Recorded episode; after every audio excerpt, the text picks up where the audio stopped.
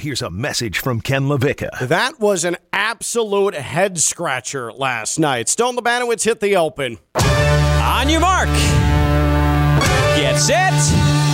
Go! You are listening to Ken LaVicka Live. What? Did we just become best friends? Yep. Do You want to go do karate in the garage? Yep. Turn it up! Turn it up! Now, live from the Anidjar and Levine Accident Attorney Studios, it's Ken LaVicka Live on ESPN 1063.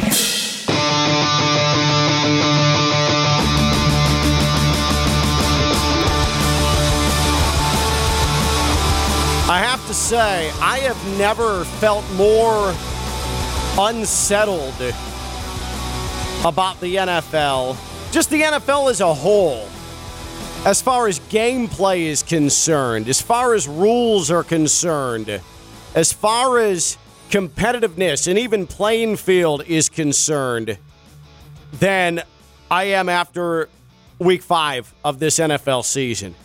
And man, did it culminate last night. I mean, that was an exclamation point last night.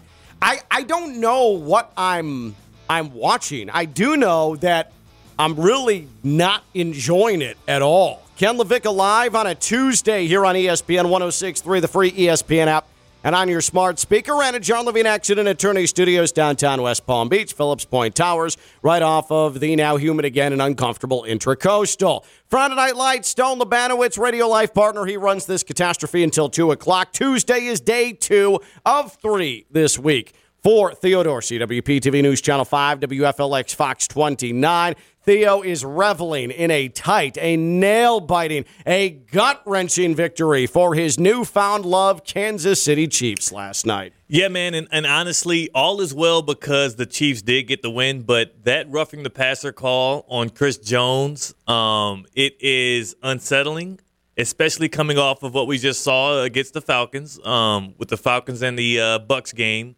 uh, where Tom Brady got a similar call. This one was even worse because there, there was literally nothing else Chris Jones could have done to protect um, Derek Carr in that instance. In fact, by the time he did touch Derek Carr in an act of quote unquote roughing the passer, he had the damn football in his hand. Yeah. Yeah, he had So- uh, he had stripped he had stripped uh, Derek Carr. He was no longer a quarterback. He was a guy. He was just a guy. He was me, you, or Stone. He Right. was just another guy out there that Chris Jones barely even touched. Right. Uh, so let's first, and of course, the the roughing the passer penalty, and we went off on the uh, roughing the passer penalty that Tom Brady drew that cost the Falcons a chance to win that game against the Bucks. It legitimately decided the outcome of an NFL game, an abject uh, disaster of a call from uh, it was Jerome Boger la- uh, on uh, Sunday. Uh, he was the head official uh, who was the one in charge of that disaster. Well, last night, and this comes with 9 12 left to go in the second quarter, Chris Jones on a third and 10, sacking Derek Carr, stripping Derek Carr, coming out with the football. And what happens? Flag comes out, and they call a roughing the passer because they say that Chris Jones came down full body weight on Derek Carr. The officials who did not confer with New York, there was no there was no phone call from New York from NFL headquarters saying, "Hey, this is what happened. This is what should influence the call." No, this was just made on site in Kansas City, and it's one of the more horrific roughing the passer penalties that you're ever going to see. Maybe the most horrific roughing the passer penalty that you're going to see. It's right up there with what we saw with Brady on Sunday. Now, Brady's more frustrating because that dude straight up kicked him. That dude straight up kicked him. Uh, and uh, he ended up drawing a penalty. But I think that that Stephen A. Smith summed it up well this morning on First Take when he talked about when he gave his reaction to the roughing the passer penalty that was handed to Chris Jones in the second quarter last night. reaction to that? I'm disgusted, and I completely support Chris Jones and the defensive players throughout this league with some of the calls that we're seeing. Yeah. I mean, that call uh, in favor of Tom Brady on Sunday again, that might have been one of the worst calls I've Yeah. ever seen in in, his, in in my entire lifetime of watching NFL games. I mean, I don't know if y'all saw yesterday's show, but I officially advocated let's get away from tackling the quarterback. Let's attach a flag to them, and then you can go up to them and just grab your I arm, put your it. arms around them, and hold them up, and that's a sack. Because guess what? It's it's it's, it's gotten that ridiculous. I mean, seriously. So you got to worry about. Listen, this guy, what he said,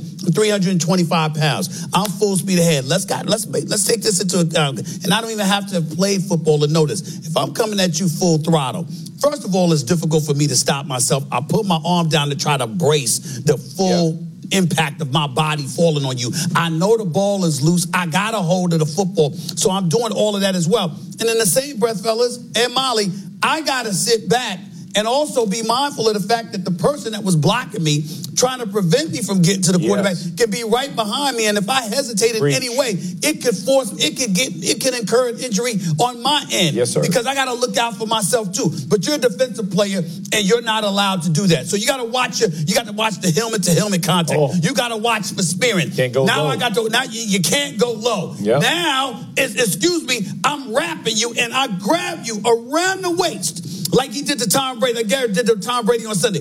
I wrapped you around the waist. I swing you and throw you to the ground. And I was ashamed of Tom Brady because Tom Brady jumped up looking to the official for the call. I'm like, really, bro? He was he, Tom Brady, Brady trying to kick him. Brady up. was slick with the kick, though, right? he was slick with the kick, and you a seven-time champion, and and you were the one lamenting about how soft the game had gotten a couple of years ago in a press conference. But you're gonna sit up there and look for a call over a play like that. That that I mean, what you're doing to defensive players is a crime. It's ridiculous. And I'm again, I'm going to advocate on national television. Let's get away from tackling the quarterback altogether. If you wrap your arms around them, Blow it's dead. a sack. we gonna hold you. Just attach a flag to them because it might as well be practice because they ain't getting sacked in practice, right? They get to throw the football. Excuse me, you can't hit them like you gonna hit them in a the game, right? Do the same damn thing in the game now because you're penalizing these guys. It's ridiculous. Man, that entire quote from Stephen A. Smith was a whole snack. So when when you look at it now, being a defender in the NFL might be the most difficult thing to do in all of sports. Yeah. You are so restricted. And now, like I thought being a corner was difficult. okay? Where you can't touch anybody outside of five yards, anything could be a defensive holding or a pass interference. I thought that the most pure way to play defense in the NFL still came along the line. Those are they're trying to get to the quarterback. But now it turns out you can't make any contact with the quarterback without it being roughing the passer. Yeah. It's getting to a point where the NBA, and there's a lot of ticky tack fouls in professional basketball at the college level, but the way things are shaping up now, I think it's more difficult to draw a foul in the NBA than it is to sack a quarterback in the NFL post Tua. Think about this. If there's any question that Tua and what happened to him is influencing what has happened in this week in the NFL, roughing the passer penalties were down 45% this season compared to this time a year ago, mm. coming into week five. Mm. Post Tua, we see maybe the two most egregious roughing the passer calls in the history of the sport with Tom Brady on Sunday and Monday night involving Derek Carr and Chris Jones. It's just flat out unacceptable. And what Stephen A says, it's in jest, but isn't there some seriousness to this? What, how do we remedy this? Do you just put flags on these quarterbacks? Do you go to two hand touch? I would, I would with say these two hand touch is what not a doing? bad idea. I would say two hand touch behind the line of scrimmage isn't a bad idea because if you can get two paws on the quarterback, then yeah, we should call that blow, blow the play dead, or call it a sack, and then that sets up opportunities for review. Maybe a quarterback is trying to run and scramble up, he gets near the line of scrimmage, you slap two hands on him. How serious are you with this? oh, okay, because the way you were talking, no, but like, in your eyes, you looked serious. But Stone, but but honestly, I know it's it's silly, it's goofy to propose, but what else are defenders supposed to do? Because yeah, the, the, the tragedy of what happened last night with Chris Jones is like Chris Jones is, is, an elite pass rusher, one of the best defensive linemen in the league. The play he made last night should have been one of those plays that go on his Hall of Fame tape. Uh, you know, down the line here, a, a, strip sack like that where he grabs the ball from the quarterback before he hits the ground, like in a pivotal moment for the Raiders. Forget, forget Hall of Fame stuff. Like there could be contract bonus that contract comes off of something like that. That's what I'd be pissed about if I was Chris that. Jones. For sure, you robbed him of a highlight. and You robbed him of a triple play highlight, a sack, a forced fumble, and a fumble recovery which is not just a huge swing play in a primetime game, but it's a it's a it's a huge highlight in a contract incentive type thing. So like to to go from one end of the stick, at the very least, I would say they need to be reviewable, right? Like, Of course. That's the easy solve. I mean, that's the But easy then solve. what we're doing, if we're going to start doing that, these games are going to be five hours Yeah, long. will you It say is that? going to be a I'll, marathon. I'll take 10 extra minutes on my game if it means that a play like that gets called correctly. Absolutely. With all the other BS that they're they're reviewing all the time. But I'm telling you, that opens up a Pandora's box. My here's the thing. Fine, we can have instant replay. We can do all of that. Or how about we just err on the side of common sense? I don't know. maybe just maybe, and I know this is a difficult thing in 2022 in a variety of different ways and walks of life. But maybe we just operate in damn common sense at some point.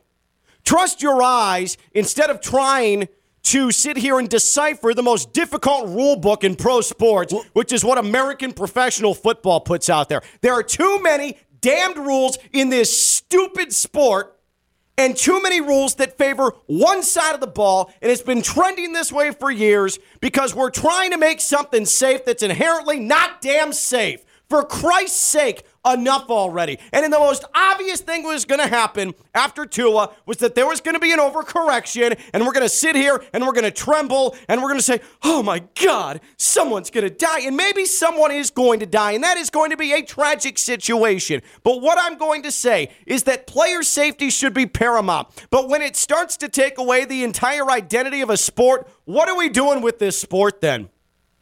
Just strip this whole thing down because this is not football. it's Enough already. it's inconsistent too. Like I can see there were other plays in the game where quarterbacks were sacked where roughing the passer would have been even more uh Patrick of a- Mahomes in the got sacked same in game. the fourth Same quarter. game. Later in that game. It looked exactly like the Brady Yeah, in the red sack. zone, in the red zone sack, very similar, maybe even more rough than the Brady sack. Maybe Patrick even Mahomes more gets rough. thrown down, and there's no flag. So like now, there's the problem of inconsistent. That's why I say the review will be better because at least with that in a game like that where you know you made that terrible call earlier, Yeah. you can do a makeup or call on the review right there. I just the way I like. Let's use common sense. if if Chris Jones came up to Derek Carr, gave him a shot to the head, slammed him down on his head, roughing Yeah, the passer, throw a flag. Yeah. Fine, I'm good with that. We are protecting the head. That is what we're trying to do. Prevent brain injury, prevent death, prevent CTE, all of those things, whiplash, all of that. I understand it, but common sense would dictate that a defensive lineman falling to the ground trying to tackle a quarterback, he's a big dude. His weight's going to come down on the quarterback. There's no way to stop a big dude when gravity takes over. That is not a penalty. Stop it. Stop it. If you're grabbing a quarterback by the waist, you take him down to the ground, guess what? That's not a brain injury. Oh, but now I'm worried about the ribs. Well, fine. Be worried about the ribs and understand that broken ribs are a part of the damn sport. you know, uh, This sucks. This sport, this league right now sucks. yeah, the text you sent us last night, I, I, I did laugh at it. Was this league is whack? And I, I think you know, speaking on history, like I thought that was cool uh, about this last night. Like we are witnessing history. I think the league sabotaging itself. Like at some point, they're just going to throw all the rules out the window or start canceling them off and let it go back to violence. I think we see something like that, or it starts Which is be, the worst thing that could possibly happen. yeah. I mean, yes and no. I think, but because we gonna- can't come to a common sense Right. balance. right. And we're just going to keep overcompensating one way or another based on fan reaction. I, I, we're definitely by the the season end, we're going to start reviewing roughing the passer calls. Like it's super simple. We do it with targeting already, and there's spotters up there. It's not going to add that much time. It's not that big of a deal. It's But- as simple as watching the replay up there and then saying, But Stone, everything is subjective. Pass interference. We started reviewing that for a couple of years, and guess what? That sucked. So we stopped replaying that and stopped reviewing that because even after looking at replay, officials were making the wrong call. But, Like, y- y- you can't. true. But you're not it- but going you're- to you're review gonna have penalties. to. That's You're- not the fix, though. You're gonna the have fix to. is exhibiting common damn sense. well, the refs have shown that they can't exhibit One common hundred sense in percent just can't exhibit common sense. So- Like it's not that hard to review because the Tom Brady one would have been called off. Tua's would have been called off. Derek Carr's would have been called off. Patrick's wouldn't have been called. Like that's the simple fix. It's going to Listen, come along down you the line. want to you want to protect the head, protect the head, but simplify it to that. You can't Okay. because they started protecting the legs after Brady got hurt. I understand that. So you- you- so now the it's whole time to quarterback's bring back. It's time to bring back. Watch your ankles, kid. Watch your knees, kid. For okay? sure, Kenny Pickett got You can't Shaq Lawson went low on Kenny Pickett. No flag was like thrown. wh- what? I I get player safety, but I'm worried about their head. I'm worried about their knees. I'm worried about hits low. What's left to hit? You might as well just two hand touch everybody. That's what I said. This is not pro football because Stone. you even asked Theo. I don't know. I don't know. uh, Like, are you being serious about a two hand touch? About the two hand touch theory? And it seems silly. But what seems sillier? Because here is the pool interview with Carl Cheffers, the head referee from last night, explaining the decision to throw the flag roughing the passer against Chris Jones. Question from the reporter Can you explain why the play of Chris Jones sacking Derek Carr was called roughing the passer? Cheffers. The quarterback is in the pocket and he's in a passing posture. He gets full protection of all aspects of what we give the quarterback in a passing posture. So when he was tackled, my ruling was the defender landed on him with full body weight. The quarterback is protected from being tackled with full body weight. My ruling was roughing the passer for that reason. Um, what? Here's the next reporter question. The fact the ball came out before the quarterback landed on the ground and the player landed on the quarterback, does that negate the penalty at all? Cheffers. No, because he still gets passing protection until he can defend himself. So, with him being in a passing posture and actually attempting to make a pass, he's going to get full protection until the time when he actually can't protect himself. The fact that the ball came up and was subsequently recovered by the defense is not relevant as far as the protection of the quarterback gets. What are we talking about? What was that? That's Mandarin. There is nobody who has come up with the sport of football that can sit there and say, What?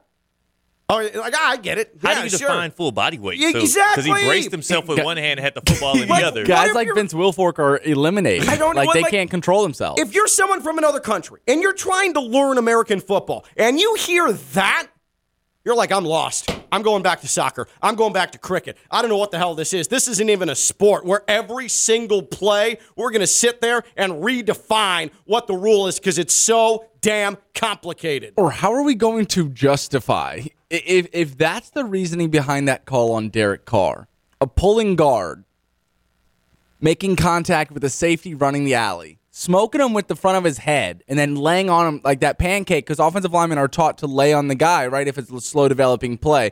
So you're pancaking a guy to the ground as an offensive lineman, and then you're laying on top of him. How is it any I different? don't. It's not. Because- it's not. well, the safety's only paid seven million a Right, year right, versus right. yeah No, forty five and million also a year. there we go, Yeah. right there. There we go, They're right protecting there. their assets. I mean, when we're when we're talking about passing posture and being able to defend yourself and all these things, what are we really doing? Are we worried about head injuries or are we not? Because with quarterbacks, we're worried about knees and we're worried about ankles and we're worried about hips and we're worried about ribs. Again, just wrap them in bubble wrap then. This is not this is not pro football. This is not pro football and I know that I sound like a total meatball here. And I am all for protecting the head and player protections. And I am certainly a believer in CTE and terrible ways of life and the NFL compensating those who did not receive any medical treatment back in the day in this sport. But now, protect the head. But the more and more you're trying to sell on us that this is, oh, we're just trying to make the sport safe. You're a dumbass if you think that this sport can be made safe. It is inherently violent. These are gigantic human beings running at full speed into one another. What do you think is going to happen? What do you think is going to happen? You cannot regulate that out of the sport. I do think there are some things the NFL has been doing recently that has made the game a little cleaner and better. And like a lot of the targeting stuff, the defenseless receiver stuff, that stuff is we found a happy medium there, It's right? unfair, but I'm uh, for the defender a lot of the time. It but I'm unfair. also okay with it because I understand the spirit of why it exists. yeah, but it, and it's it makes it tougher to defend, but not so tough as what we're seeing No. right now with quarterbacks. No, like I, like I don't think it changes the complexion of games Yeah. like this potentially does. We we found a, a healthy balance there. Now I think the the problem for the NFL is going to be how do you find a healthy balance in a sport that quarterbacks are just not any other player. Like they're treated differently than anybody on every single aspect, whether it's pay or now we're talking about protection. They're going to have to try to find a happy balance here because right now, like you said, it's way too far in. And and remember yesterday, I owe you a, an apology because you said the Tom Brady flag had a lot to do with Tua, and I refuted that. I just felt it was another Tom Brady thing. Whereas now we have more evidence. Derek Carr. Yeah, Derek uh, Carr. Right. Derek Carr not exactly the same level Yeah. as Tom Brady. In fact, he's the mother bleeper. Yeah, he's, He's Tom mother- Brady's mother bleeper. He might just be Yeah. the mother bleeper. Yeah. and yeah. so so that was that was puzzling. That was puzzling, but it also wasn't overly surprising because again, now Tua because of the reaction from people on Twitter who don't actually know what they're seeing, have no idea about neurology, had no clue about NFL protocols. They all went into an uproar and they all got on their moral high horse and they all said, Damn the Dolphins! Damn the Dolphins for what they did to Tua. When it turns out, Dolphins didn't do anything um, to Tua that would have been deemed wrong. Uh, but now the NFL's feeling pressure. The NFLPA has an opportunity to pounce, and this is the result. And it's bad. It's bad football. Tom Brady was right a couple of weeks ago. This is bad football. That's bad football. That's been hoisted upon us. This is bad product right here.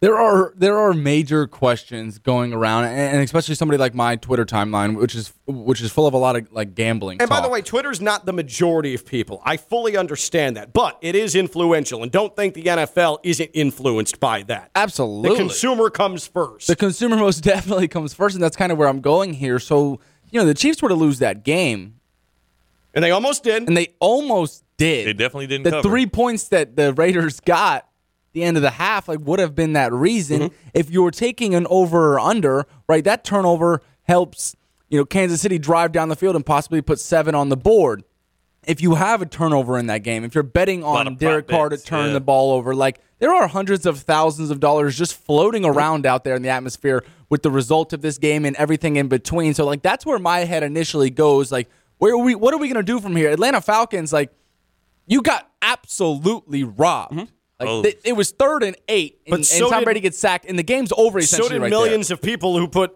significant money. millions on of people. Yeah. Calvin, you act like Calvin really wasn't hurting at home. He- he, oh, he had he had his Atlanta Falcons money line. So like that's like where I, I think like I start specifically because that's what we're talking about here. Like we are the consumer, we are the ones watching, and we are the ones who have something riding on it. Whether it's just that's what really is hard for me to wrap So- my head around. Like they ruined the entire game by making the full body weight call on the quarterback. As far as that being puzzling, though, because I, I, I left last night puzzled by a variety of things.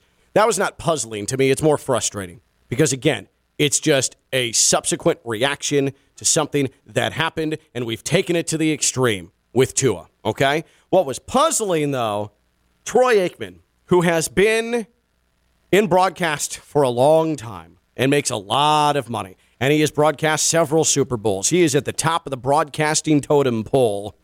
He decided, in his frustration, and rightfully so, he decided, though, instead of just making a good salient point, he decided to go the sexism route when discussing what the NFL needed to do about this rash of roughing the passer. Here is foot and mouth Troy Aikman on ESPN. The ball comes out right there.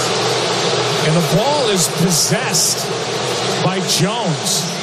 He's going to the ground with Carr. His body's there. It's just where it is. It's too much. I mean, my hope is the competition committee looks at this in the next set of meetings and, you know, we take the dresses off. My hope is we take the dresses off. Troy Aikman. I didn't even hear this one last Going night. back to 1977, Troy Aikman.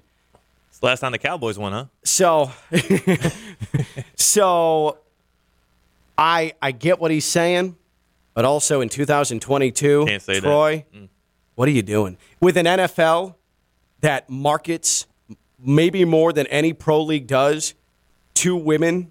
Women make up a large portion Yeah. of the NFL's audience.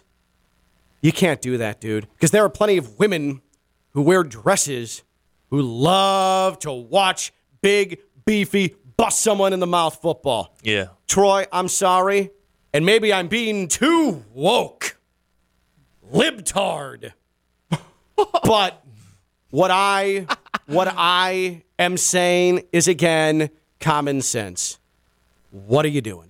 What don't take that risk. What are you doing, dummy? You're better than that. You're better than that. Don't even go that route. I don't know how that even entered his head. He's been doing this long enough Well, to you- understand what you can say and what you don't say, and you don't make a sexist remark about taking the dresses off in 2022. You you know you know how he got to that point because it's not like this is an original Troy Aikman thought. There's a lot of people that that would come to your head. How do you let it out of your mouth? That's right. the thing. Yeah, no, it's a typical dumbass Yeah, meatball yeah, football yeah, yeah. man thought. Yeah. I get it, but he's not a dumbass football man. Yeah, he is he's- a he's smart. smart, well-spoken, intellectual journalist, broadcaster. Intellectual. Come on, So I- boy. Bar. Intellectual was a little bit heavy, but yeah.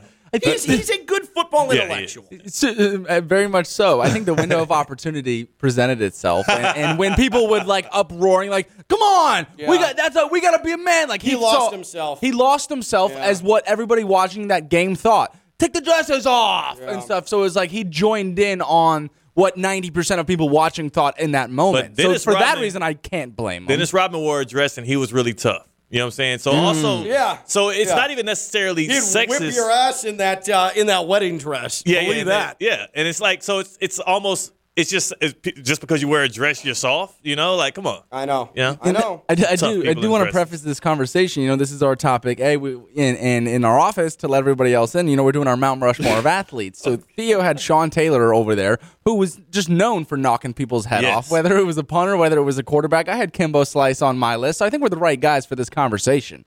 I mean, we're here saying the right things. We got heavy hitters. we Yeah, got we do. We do. We're, and we're very Frank Thomas. masculine. We're Yeah, I know credible. Frank, Frank Thomas is the best clean slugger in the history of uh, modern era don't get him started. You bring up Frank first ballot Thomas's Hall name. of Famer. First ballot Hall of Famer. Can't even argue with that. First ballot Hall of Famer.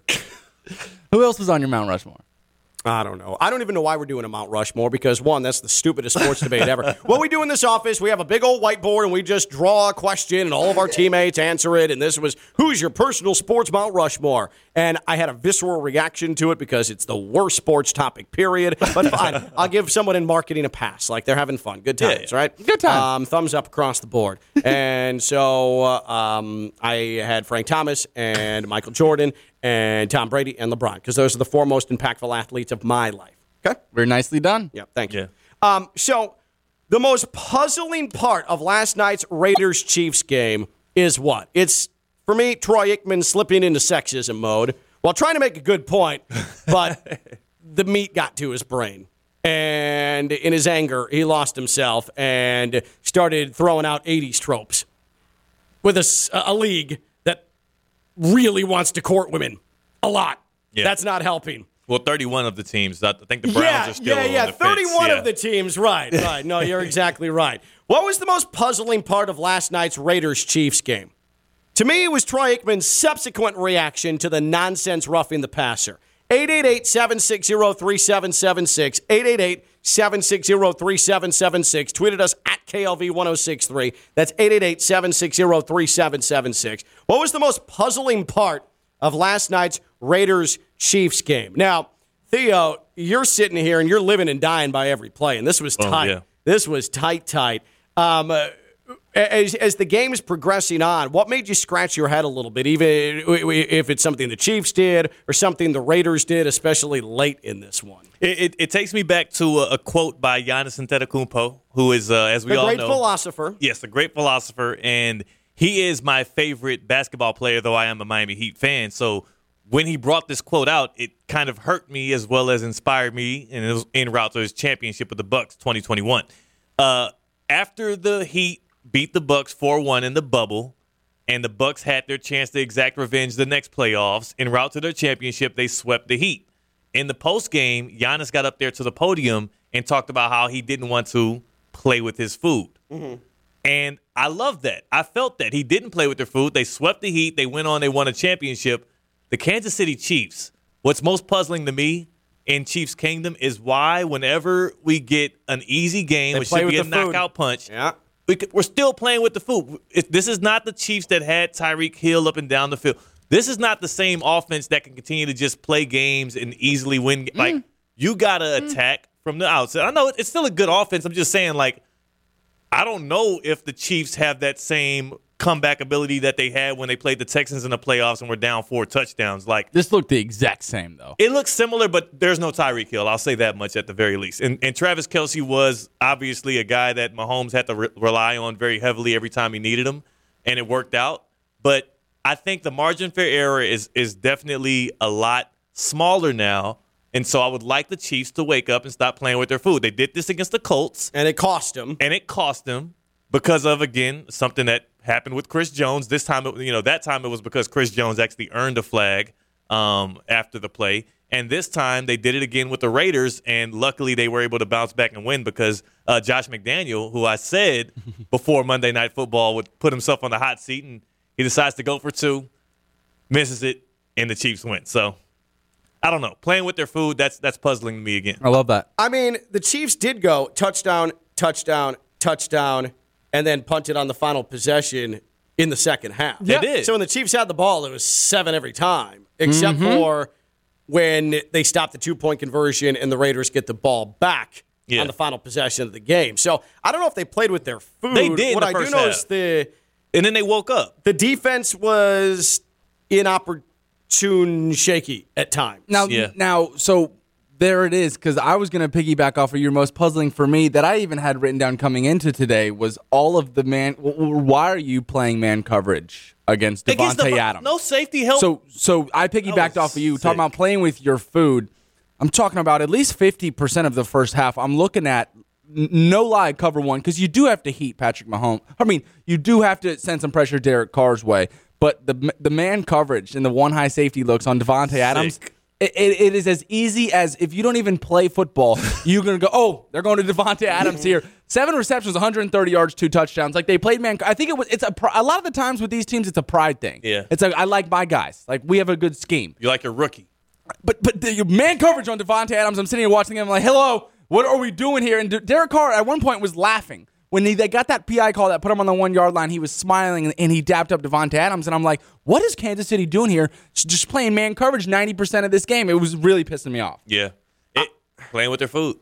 I I don't hate the decision to go for two from the Raiders. Yeah.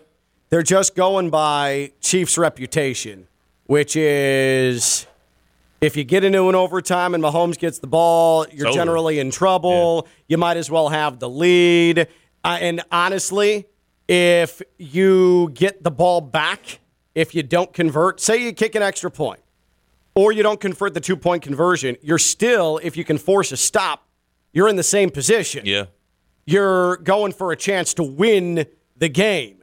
Josh McDaniel, you can fault him for a lot of things, including the play call on on fourth down on the final possession, but I didn't mind go for go for two and try and come out of there with a one point lead. And at least you're hanging on to a lead as opposed to in the same exact Being position tied, kicking yeah. an extra point. Like, fine, you play for overtime, but what is that going to do for you in Kansas City? What Yeah. the Bengals did in the AFC Championship game was a total outlier. A total outlier.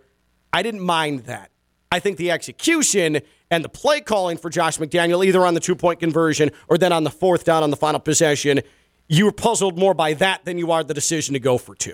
That's 100% true. And, and I would say, as a Chiefs fan watching that when they went for two, the one part of it that did make me a little uh, Yep. antsy is when they missed it. When they missed it, I thought, oh, now you're going to get a more conservative Chiefs offense that knows they don't have to score, and there's a good chance the Mm-hmm. Raiders going to get, get the ball back. And there so was that's still big four part of it. something minutes left to go. So it's And not it's- like this was the end of the game. Yeah. And it's funny you say that, Theo, because that is a percentage of it. Yeah. When you are looking at it analytically, they still got to go down the freaking Yeah. field and score. So Yeah. that goes into the percentage.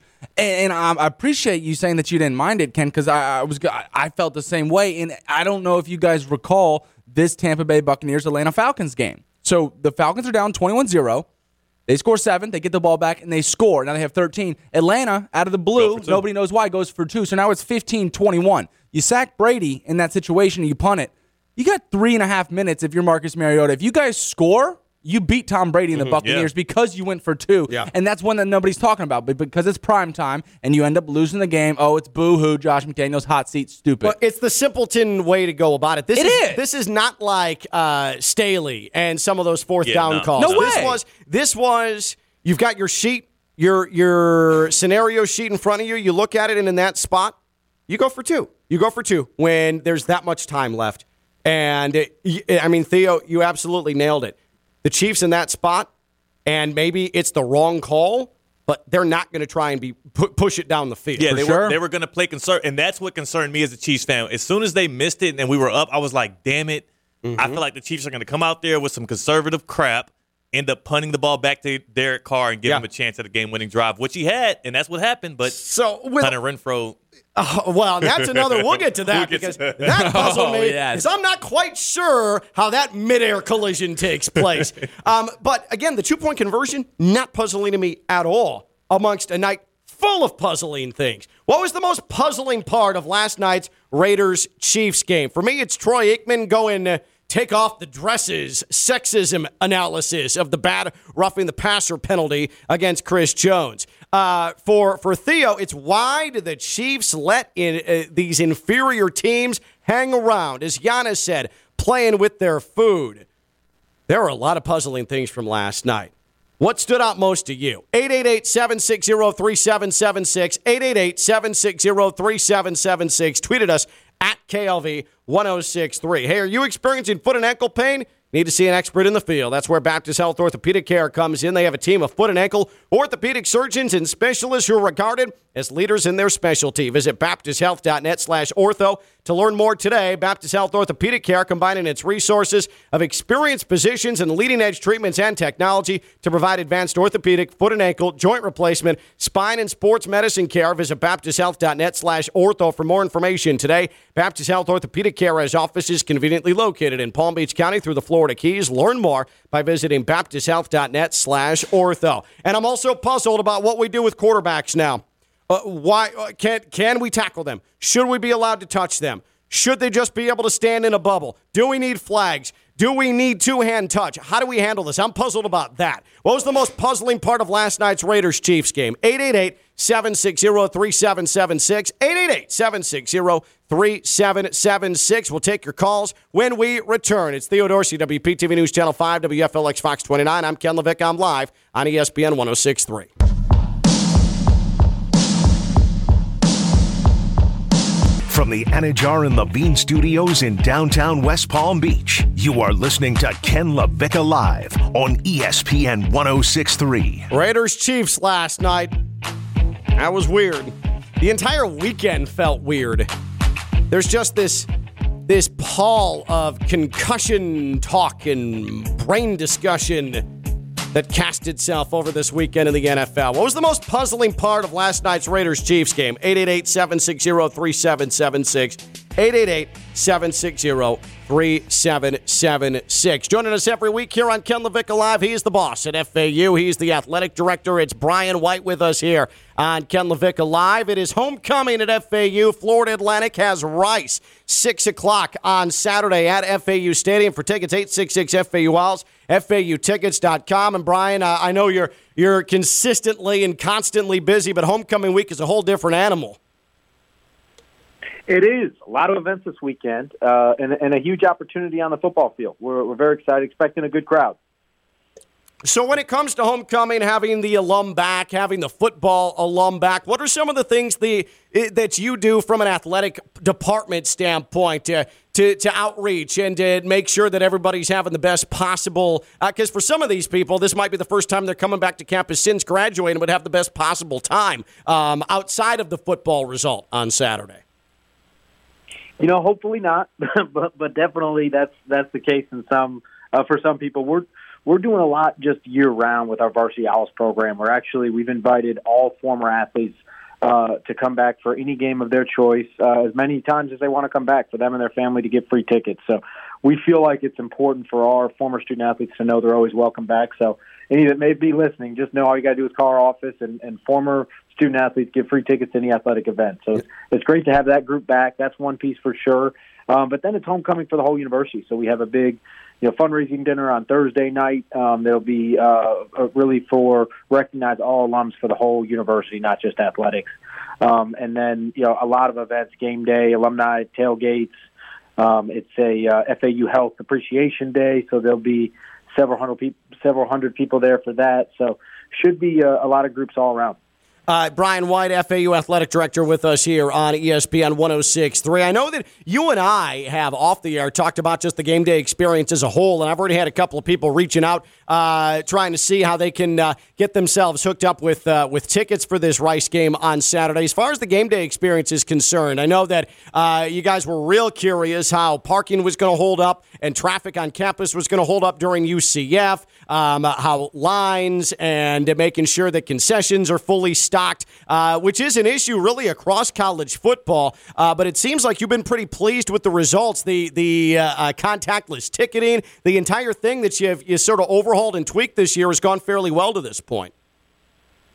Yes, thank you. We're thrilled with that. You know, our, our game day events operations staff, you know, they work several hundred events throughout the year. Uh, the, our stadium actually gets used about 150 times throughout the year just for the tower, not to mention 19 sports, the, you know, the, all of the events we have. Those guys are, uh, and, and, and uh, girls are here, you know, nonstop. So it's a great group, uh, and um, they, they've done a great job, and, and they've really built a, uh, a, a program where we have, you know, from the concessions to we call it the driveway to driveway experience. Obviously, we're you know we we've had issues for uh, we're, we're not uh, we're not perfect, but I think we've we've come a long ways um, from where we were a few years ago, and, and and we're proud of that, and we're always listening to fan feedback, and we want to make it a great experience because then fans will still come back. We we're heartbroken if anybody doesn't have a great experience. So it's a group that takes ownership and works hard and uh, we're definitely proud of that. You know, on a student attendance front, you know, I think that contributes to the atmosphere. Yep. Got to give it to our student affairs group and our student government and our our student groups have really taken a lot of ownership and stepped up, and our alumni association as well has stepped up and contributed. So that's just a team effort uh, from a whole bunch of different fronts. So um, we're uh, we're definitely excited about the momentum there and want to build it to where you, you see consistent, consistently good crowds throughout the year. Uh, the student turnout has been the best of any place in Conference USA, uh, what FAU has experienced this year. And I think that's been for the last several years, but this year especially, they have just absolutely answered the bell. FAU and Rice, homecoming Saturday, 6 o'clock is the kickoff. Howard Schnellenberger Field for tickets, 866 FAU Owls and FAUtickets.com. Real quick, Brian, do you, uh, do you play fantasy football at all? You know, I don't. I, uh, I j- just time is of the essence in my world, especially with a young family, and uh, and I'm really competitive. So I played I played fantasy sports one time in college, and it was fantasy NBA basketball, and it consumed my life for like three months. all I thought about, all I talked about. Uh-huh. I couldn't do anything else other than watch the games and figure out how many rebounds Ben Wallace had in a night. I had him on my team, and Theo Ratliff, how many blocks he had had. I became consumed with. So since then, I've kind of written it off that I'm not capable of playing and not having to take it over my life. Yeah, that's not surprising. I, I love it, though. Yeah, you you've thrown yourself in. You threw yourself into the fantasy world playing basketball, or you have to pay attention every night for uh, for six and a half months. Uh, it's no wonder you got burned on it right away. Uh, that uh, that explains an awful lot about that. Brian, awesome stuff. Appreciate it. We'll see you Saturday for homecoming. Okay. Awesome. Looking forward to it. Thanks, Ken. All right. That is Brian White, FAU Athletic Director, with us here on Ken LaVicka Live. I have a solution for Brian White. It's something where it's easy to play. Mm. There's multiple games during the course of a week, and you just draft, and then you don't touch it after that, and you win yourself some cash. Mm. And that's underdog fantasy. He needs some underdog fantasy in his life. Get back on that fantasy horse, but do fantasy the right way, the best way, the most fun way with underdog fantasy. You're seeing it all over the place. Speaking of basketball, fantasy basketball is on its way at underdog fantasy. You pick your team, you draft your team, and then you don't touch it after that. They are going to play for you on a nightly basis. The highly the most highly ranked players, you're going to rack up the points and you have a chance to win a share of $200,000 by playing season long basketball, NBA at Underdog Fantasy. Oh yeah, there's still the NFL. There's still college football. There's still head-to-head statistical matchups with opponents. The entire thing, high low, but but there's also basketball on the way. Use the promo code West Palm, one word, get your deposit doubled up to $100. That is the promo code West Palm, all one word. Get that deposit doubled up to $100 from the folks at Underdog Fantasy, UnderdogFantasy.com, and the Underdog Fantasy app. The best fantasy is Underdog Fantasy. What in the world was Davante Adams thinking last night? Not him and Hunter Renfrow running into one another on the final play. I mean, that was puzzling in of itself. But I get being frustrated. I get being upset that you lost a game and not thinking clearly. But what in the name of a higher power did that camera person, did that on field staffer do to deserve what Davante Adams did to him, other than trying to run to get to a spot where that staffer needed to be on the field? And I know he's apologized a couple of times. But the impending legal issue that Davante Adams is going to have for pushing that staffer last night. And if you missed it, this was a violent and intentional shove of just someone holding a tripod for a camera, running on the field with all the chaos happening after the game. And Davante Adams is walking by him and just full fledged shoves this dude to the ground up the tunnel. Yeah, There no was no excuse for. Yeah. Davante Adams, any legal ramification, and a lawsuit has been filed already, um, or a police report has been filed already, I should say. Any legal issue that comes his way is diver- uh, deserved for Davante Adams. I mean, I, I don't know him. I've heard he's a great guy. He is a good representative of the sport, but he has nobody to blame but himself. That was so, so, so uncalled for last night from him. Yeah, this is uh, uh, the definition of a self-inflicted wound. No matter how frustrated you get out there on the field, um, you can push your teammates. You can even, I mean, push a guy on the other team. But for you to take out your frustration on a staffer at a stadium who he claims, even in his apology, it felt kind of backhanded because he kept trying to bring up the fact that the guy was in front of him or rushed in front of him. Like, there's zero excuse. There, that doesn't, yeah, and that doesn't Yeah. matter. It doesn't matter either. That's not the way that you handle that. Um, so there's zero excuse for that to happen. And if it, if the roles were reversed and a staffer or somebody else shoved Davante Adams like that, think about the outrage that would be poured out. It's just inexcusable. I thought it was disgusting. And yeah, whatever happens to him, And- he's got to deal with it. there are people that are going to say, "Oh, there's too many non-essential people on the field, Yeah, especially whatever. after a game." But just from being a human being, Yeah. What are you doing if you're Davante Adams? And again, I understand being upset and being pissed off and wanting to get back in the locker room, but to full-fledged, intentionally shoves this wasn't just incidental contact where the dude went flying. This was Davante Adams. He saw this dude coming out of his peripheral vision, knew he was going to cut in front of him, so he just launched him. I mean, it, it's.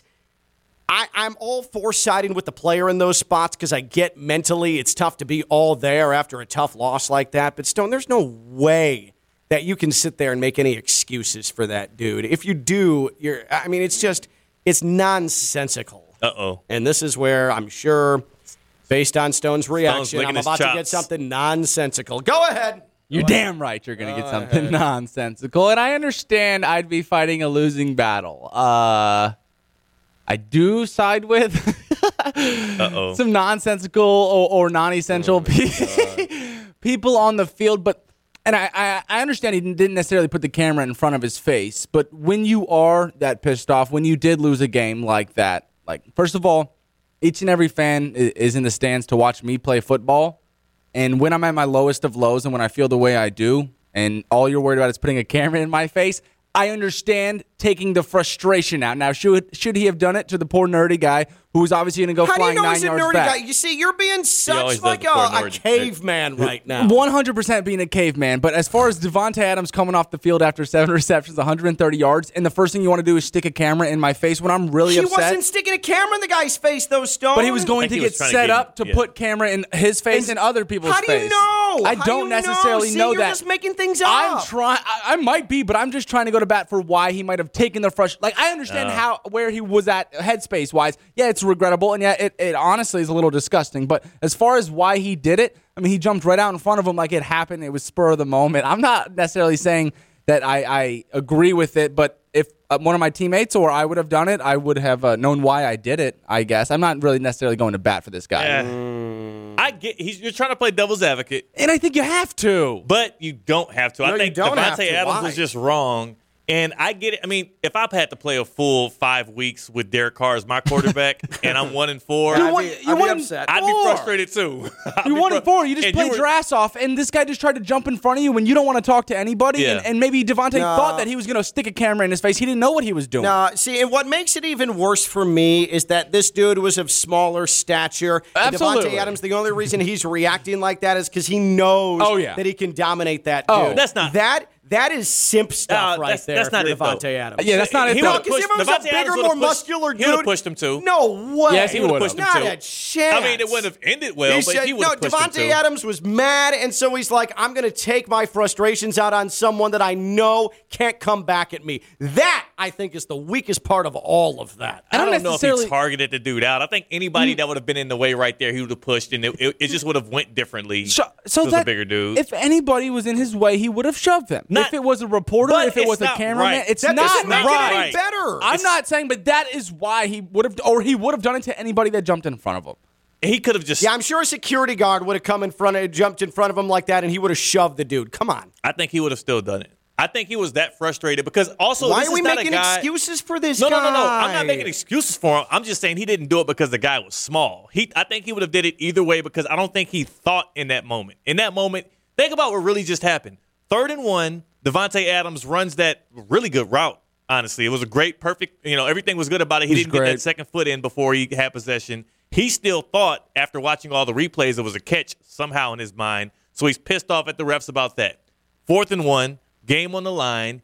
He runs into Hunter Renfrow, and I think Derek Carr overthrew him anyways. Whoever the ball was going to, I think it was going to go to Because Renfrow. there was pressure coming down on him. Yeah. too. I'm surprised it So- wasn't roughing the passer. Right. And I'm not going to blame Derek Carr for it, but it wasn't like the ball was catchable, one. And number two, he runs into Renfrow. So now he's pissed at probably Carr and Renfrow, and, and he loses the game. So he's out of his mind right now. And this is not a guy that we've seen any other incidents from. So I don't think this was anything predetermined. It was just spur of the moment, football guy doing a football thing outside of And I- the football game. I, lo- I love you for that, That Theo. doesn't make it any better. doesn't it I'm better. not giving a not- pass to football. Oh, angry football player. Bleep that. Act like a human being. Shut up and go to the locker room. And, and I see. If you're I that also, mad, I also go have- take it on in the locker, And softy. I, I think the reason I'm taking the stance of the football players here because you know what are we doing nowadays in society where you do take legal action? Are you embarrassed? Nobody knows who you are, he who you work for. He got for shoved. Christ's sake, dude. Okay, awesome. You got shoved to the ground. Nobody knows who you are. You want to embarrass? what does that mean, The only though? people that know who you are are your friends. Dude, You don't- you this don't is deserve- You just won a hundred thou wow. yeah, he Like, just wants the money. He's not hurt. You're right. He's he,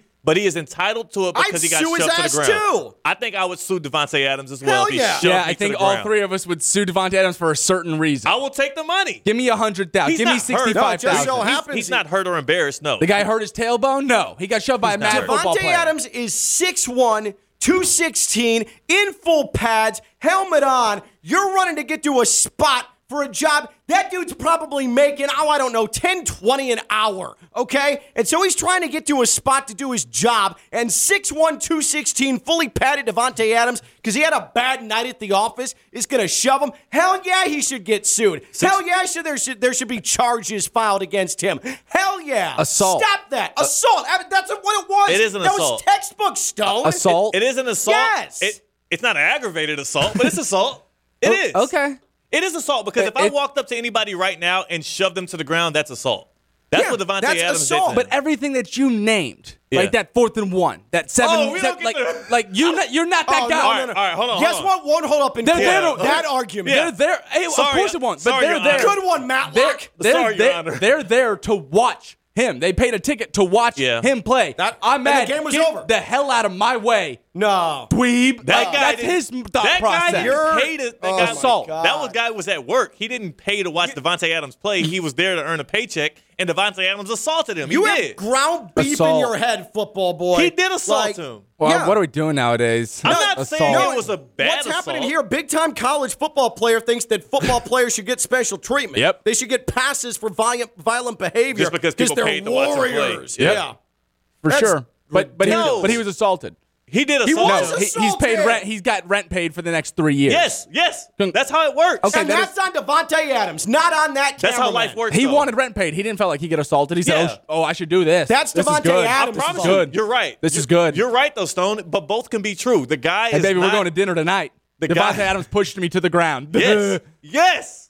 That and that's what That's, that's how I American see dream. it. The American dream Exactly. is to be that camera guy. And that's what we're talking about. That's the American dream is to be the camera guy who stepped in front of Davante Adams, got shoved to the ground, Making and was assaulted. Making Yes, that's the excuses- American dream. That Make- is. Making excuses for Davante Adams. This is like one of the lowest things you've done, Stone. Like and you, are and you drafted Baker Mayfield number one overall in our fantasy football league. Honestly, I wouldn't argue this any other way. I mean, he he assaulted that guy. He should be ashamed of himself. What a dirtbag.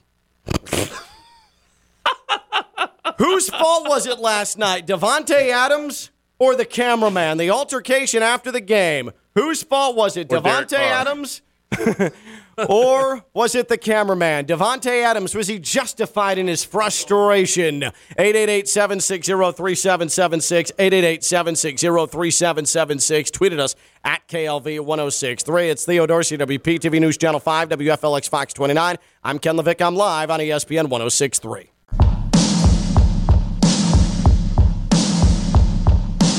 From the Anidjar and Levine studios in downtown West Palm Beach, you are listening to Ken LaVicka Live on ESPN 1063. Raiders Chiefs last night.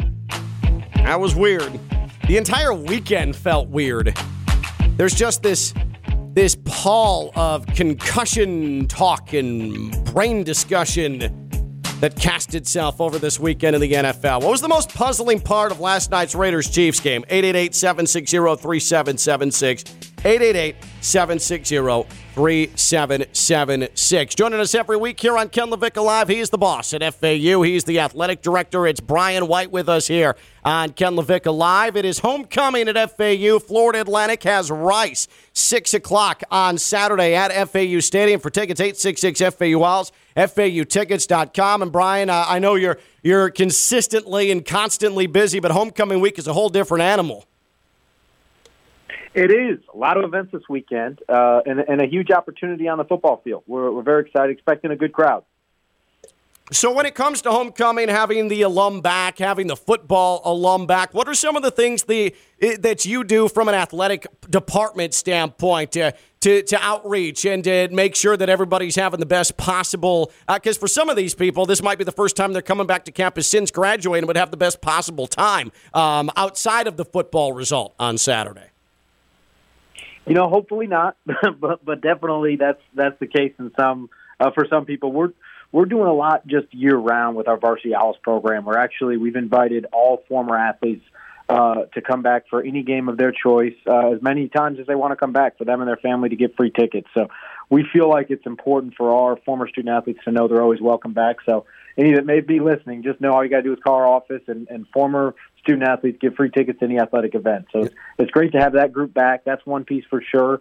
Um, but then it's homecoming for the whole university. So we have a big, you know, fundraising dinner on Thursday night. Um, that'll be uh, really for recognize all alums for the whole university, not just athletics. Um, and then you know a lot of events, game day, alumni tailgates. Um, it's a uh, FAU Health Appreciation Day, so there'll be several hundred people, several hundred people there for that. So should be uh, a lot of groups all around. Uh, Brian White, FAU Athletic Director, with us here on ESPN 1063. I know that you and I have off the air talked about just the game day experience as a whole, and I've already had a couple of people reaching out uh, trying to see how they can uh, get themselves hooked up with uh, with tickets for this Rice game on Saturday. As far as the game day experience is concerned, I know that uh, you guys were real curious how parking was going to hold up and traffic on campus was going to hold up during UCF, um, how lines and making sure that concessions are fully stocked uh, which is an issue really across college football. Uh, but it seems like you've been pretty pleased with the results, the the uh, uh contactless ticketing, the entire thing that you've you sort of overhauled and tweaked this year has gone fairly well to this point. Yes, thank you. We're thrilled with that. You know, our, our game day events operations staff you know they work several hundred events throughout the year. Uh, the, our stadium actually gets used about 150 times throughout the year just for the tower, not to mention 19 sports. The you know the, all of the events we have, those guys are uh, and and and uh, girls are here you know nonstop. So it's a great group, uh, and um, they, they've done a great job, and, and they've really built a, uh, a a program where we have you know from the concessions to we call it the driveway to driveway experience obviously we're you know we've we've had issues for uh, we're, we're not uh, we're not perfect, but I think we've we've come a long ways um, from where we were a few years ago, and, and and we're proud of that, and we're always listening to fan feedback, and we want to make it a great experience because then fans will still come back. We we're heartbroken if anybody doesn't have a great experience. So it's a group that takes ownership and works hard, and uh, we're definitely proud of that. You know, on a student attendance front, you know, I think that contributes to the atmosphere. Yep. Got to give it to our student affairs group and our student government and our our student groups have really taken a lot of ownership and stepped up, and our alumni association as well has stepped up and contributed. So that's just a team effort uh, from a whole bunch of different fronts. So um, we're uh, we're definitely excited about the momentum there and want to build it to where you, you see consistent consistently good crowds throughout the year. Uh, the student turnout has been the best of any place in Conference USA, uh, what FAU has experienced this year. And I think that's been for the last several years, but this year especially, they have just absolutely answered the bell. FAU and Rice, homecoming Saturday, 6 o'clock is the kickoff. Howard Schnellenberger Field for tickets, 866 FAU Owls and FAUtickets.com. Real quick, Brian, do you, uh, do you play fantasy football at all? You know, I don't. I, uh, I j- just time is of the essence in my world, especially with a young family, and uh, and I'm really competitive. So I played I played fantasy sports one time in college, and it was fantasy NBA basketball, and it consumed my life for like three months. all I thought about, all I talked about. Uh-huh. I couldn't do anything else other than watch the games and figure out how many rebounds Ben Wallace had in a night. I had him on my team, and Theo Ratliff, how many blocks he had had. I became consumed with. So since then, I've kind of written it off that I'm not capable of playing and not having to take it over my life. Yeah, that's not surprising. I surprising. love it, though. Yeah, you you've thrown yourself in. You threw yourself into the fantasy world playing basketball, or you have to pay attention every night for uh, for six and a half months. Uh, It's no wonder you got burned on it right away. Uh, that uh, that explains an awful lot about that. Brian, awesome stuff. Appreciate it. We'll see you Saturday for homecoming. Okay. Awesome. Looking forward to it. Thanks, Ken. All right, that is Brian White, FAU Athletic Director, with us here on Ken LaVicka Live. I have a solution for Brian White. It's something where it's easy to play. Mm. There's multiple games during the course of a week, and you just draft, and then you don't touch it after that, and you win yourself some cash. And that's underdog fantasy. He needs some underdog fantasy in his life. Get back on that fantasy horse, but do fantasy the right way, the best way, the most fun way with underdog fantasy. You're seeing it all over the place. Speaking of basketball, Fantasy basketball is on its way at Underdog Fantasy. You pick your team, you draft your team, and then you don't touch it after that. They are going to play for you on a nightly basis. The highly the most highly ranked players, you're going to rack up the points and you have a chance to win a share of $200,000 by playing season long basketball, NBA, at Underdog Fantasy. Oh, yeah, there's still the NFL. There's still college football. There's still head to head statistical matchups with opponents, the entire thing, high low. But, but, there's also basketball on the way. Use the promo code West Palm, one word, get your deposit doubled up to $100. That is the promo code West Palm, all one word. Get that deposit doubled up to $100 from the folks at Underdog Fantasy, UnderdogFantasy.com, and the Underdog Fantasy app. The best fantasy is Underdog Fantasy. What in the world was Davante Adams thinking last night? Not him and Hunter Renfrow running into one another on the final play. I mean, that was puzzling in of itself. But I get being frustrated. I get being upset that you lost a game and not thinking clearly. But what in the name of a higher power did that camera person, did that on field staffer do to deserve what Davante Adams did to him, other than trying to run to get to a spot where that staffer needed to be on the field? And I know he's apologized a couple of times, but the impending legal issue that Davante Adams is going to have for pushing that staffer last night, and if you missed it, this was a violent and intentional shove of just someone holding a tripod for a camera, running on the field with all the chaos happening after the game. And Davante Adams is walking by him and just full fledged shoves this dude to the ground up the tunnel. Yeah, There no was no excuse for. Yeah. Davante Adams, any legal ramification, and a lawsuit has been filed already, um, or a police report has been filed already, I should say. Any legal issue that comes his way is diver- uh, deserved for Davante Adams. I mean, I, I don't know him. I've heard he's a great guy. He is a good representative of the sport, but he has nobody to blame but himself. That was so, so, so uncalled for last night from him. Yeah, this is uh, uh, the definition of a self-inflicted wound. No matter how frustrated you get out there on the field, um, you can push your teammates. You can even, I mean, push a guy on the other team. But for you to take out your frustration on a staffer at a stadium who he claims, even in his apology, it felt kind of backhanded because he kept trying to bring up the fact that the guy was in front of him or rushed in front of him. Like, there's zero excuse. There, that doesn't, yeah, and that doesn't Yeah. matter. It doesn't matter either. That's not the way that you handle that. Um, so there's zero excuse for that to happen. And if it, if the roles were reversed and a staffer or somebody else shoved Davante Adams like that, think about the outrage that would be poured out. It's just inexcusable. I thought it was disgusting. And yeah, whatever happens to him, And- he's got to deal with it. there are people that are going to say, "Oh, there's too many non-essential people on the field, Yeah, especially whatever. after a game." But just from being a human being, Yeah. What are you doing if you're Davante. Adams? And again, I understand being upset and being pissed off and wanting to get back in the locker room, but to full-fledged intentionally shoves this wasn't just incidental contact where the dude went flying. This was Davante Adams. He saw this dude coming out of his peripheral vision, knew he was going to cut in front of him, so he just launched him. I mean, it, it's. I, I'm all for siding with the player in those spots because I get mentally it's tough to be all there after a tough loss like that. But Stone, there's no way that you can sit there and make any excuses for that dude. If you do, you're. I mean, it's just it's nonsensical. Uh oh. And this is where I'm sure, based on Stone's reaction, licking I'm his about to get something nonsensical. Go ahead. You're damn right you're going to get something nonsensical. And I understand I'd be fighting a losing battle. Uh, I do side with oh. some nonsensical or, or non-essential pe- people on the field, but and I, I I understand he didn't necessarily put the camera in front of his face, but when you are that pissed off, when you did lose a game like that, like first of all, each and every fan is in the stands to watch me play football, and when I'm at my lowest of lows and when I feel the way I do, and all you're worried about is putting a camera in my face, I understand taking the frustration out. Now, should should he have done it to the poor nerdy guy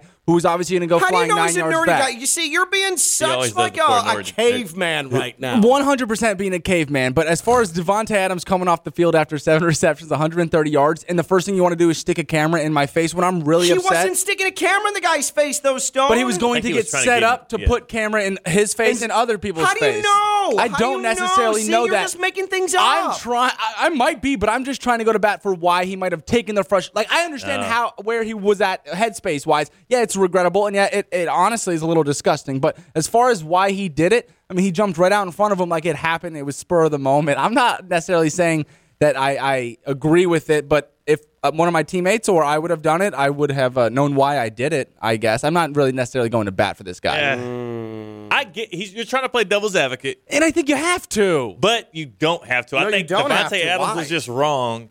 And I get it. I mean, if I've had to play a full five weeks with Derek Carr as my quarterback and I'm one and four, I'd be, you I'd be upset. I'd be frustrated too. You be won fru- it four. You just and played were- your ass off, and this guy just tried to jump in front of you when you don't want to talk to anybody. Yeah. And, and maybe Davante No. thought that he was going to stick a camera in his face. He didn't know what he was doing. No, see, and what makes it even worse for me is that this dude was of smaller stature. And Absolutely. Davante Adams, the only reason he's reacting like that is because he knows Oh, yeah. that he can dominate that Oh. dude. That's not- that. That is simp uh, stuff No, right that's- there. that's not you're it, though. Adams. Yeah, that's not it, He though. would've Because if it was Davante a bigger, more pushed- muscular dude, he would've pushed him too. No way. Yes, he would've pushed him too. Not too. a chance. I mean, it wouldn't have ended well, He but said- he would no, have pushed him Davante too. Adams was mad, and so he's like, "I'm going to take my frustrations out on someone that I know can't come back at me." That I think is the weakest part of all of that. I don't don't, know if he targeted the dude out. I think anybody mm. that would have been in the way right there, he would have pushed, and it, it, it just would have went differently. So, so if it was that a bigger dude. if anybody was in his way, he would have shoved him. Not- if it was a reporter, if it was a cameraman, right. it's That not doesn't right. it any better. I'm not saying, but that is why he would have, or he would have done it to anybody that jumped in front of him. he could have just. Yeah, I'm sure a security guard would have come in front of, jumped in front of him like that, and he would have shoved the dude. Come on. I think he would have still done it. I think he was that frustrated because also Why this are we is not making guy, excuses for this No, guy? no, no, no. I'm not making excuses for him. I'm just saying he didn't do it because the guy was small. He, I think he would have did it either way because I don't think he thought in that moment. In that moment, think about what really just happened. Third and one, Davante Adams runs that really good route. Honestly, it was a great, perfect. You know, everything was good about it. He It didn't get that second foot in before he had possession. He still thought after watching all the replays it was a catch somehow in his mind. So he's pissed off at the refs about that. Fourth and one, game on the line. He runs into Hunter Renfrow, and I think Derek Carr overthrew him anyways. Whoever the ball was going to, I think it was going to go to Because Renfrow. there was pressure coming down on him. Yeah. too. I'm surprised it So- wasn't roughing the passer. Right. And I'm not going to blame Derek Carr for it, but it wasn't like the ball was catchable, one. And number two, he runs into Renfrow. So now he's pissed at probably Carr and Renfrow, and, and he loses the game. So he's out of his mind right now. And this is not a guy that we've seen any other incidents from. So I don't think this was anything predetermined. It was just spur of the moment, football guy doing a football thing outside of And the I- football game. I, lo- I love you for that, That doesn't make it any And- better. Doesn't make it I'm not giving a pass to football. Oh, angry football player. Bleep that. Act like a human being. Shut up and go to the locker room. And, and I see. If you're I that also, mad, I also go have- take it out on a locker, and I- softy. I, I think the reason that I'm taking the stance of the football players here because you know what are we doing nowadays in society where you do take legal action? Are you embarrassed? Nobody knows who you are, he who got you work for. assaulted He got for shoved. Christ's sake, dude. Okay, awesome. You got shoved to the ground. Nobody knows who you are. You want to embarrass? what does that mean, The only though? people that know who you are are your friends. Dude, You don't- you this don't is deserve- You just won a hundred thou wow. yeah, he Like, just wants the money. He's not hurt. You're right. He's he, but he is entitled to it I'd because he got sue his shoved to the ground. too. I think I would sue Davante Adams as well Hell if he yeah. shoved yeah, me I think all ground. three of us would sue Davante Adams for a certain reason. I will take the money. Give me a hundred thou. He's Give me sixty-five thousand. hurt. No, sixty-five just thousand. so He's- he's he- not hurt or embarrassed. No, the guy hurt his tailbone. No, he got shoved by a not mad hurt. football Davante player. Adams is 6'1", 216, in full pads, helmet on. You're running to get to a spot for a job. That dude's probably making, oh, I don't know, 10, 20 an hour, okay? And so he's trying to get to a spot to do his job. And 6'1", 216, fully padded Davante Adams, because he had a bad night at the office, is going to shove him. Hell yeah, he should get sued. Hell yeah, should, there, should, there should be charges filed against him. Hell yeah. Assault. Stop that. Uh, assault. I mean, That's what it was. It is an that assault. was textbook stone. Assault. It is an assault. Yes. It, it's not aggravated assault, but it's assault. It Oh, okay. It is assault because It- if I it- walked up to anybody right now and shoved them to the ground, that's assault. That's Yeah, what Davante that's Adams assault. did. to But everything that you named, Yeah. like that fourth and one, that oh, seven, Oh, we like, get to- like you, not, you're not that Oh, guy. no, all no, no. all right, hold on. Guess hold on. what won't hold up in They're court? there to- that argument. Yeah. They're there. Hey, Sorry, of course it won't. But sorry, they're there. Good one, Matlock. They're, Sorry, they're, Your Honor. they're there to watch him. They paid a ticket to watch Yeah. him play. That- I'm and the mad. game was Get over. the hell out of my way, No. dweeb. That Like, guy that's didn't- his thought that process. Guy You're- didn't pay to, that Oh guy, Assault. God. That was guy was at work. He didn't pay to watch Davante Adams play. He was there to earn a paycheck, and Davante Adams assaulted him. You he have did. ground beef in your head, football boy. He did assault Like, him. well, yeah. what are we doing nowadays? I'm not Assault. saying No, it was a bad What's assault. happening here? Big time college football player thinks that football players should get special treatment. Yep. They should get passes for violent, violent behavior. Just because people they're paid to watch them play. warriors. Yep. Yeah. for That's sure. But but he, was, but he was assaulted.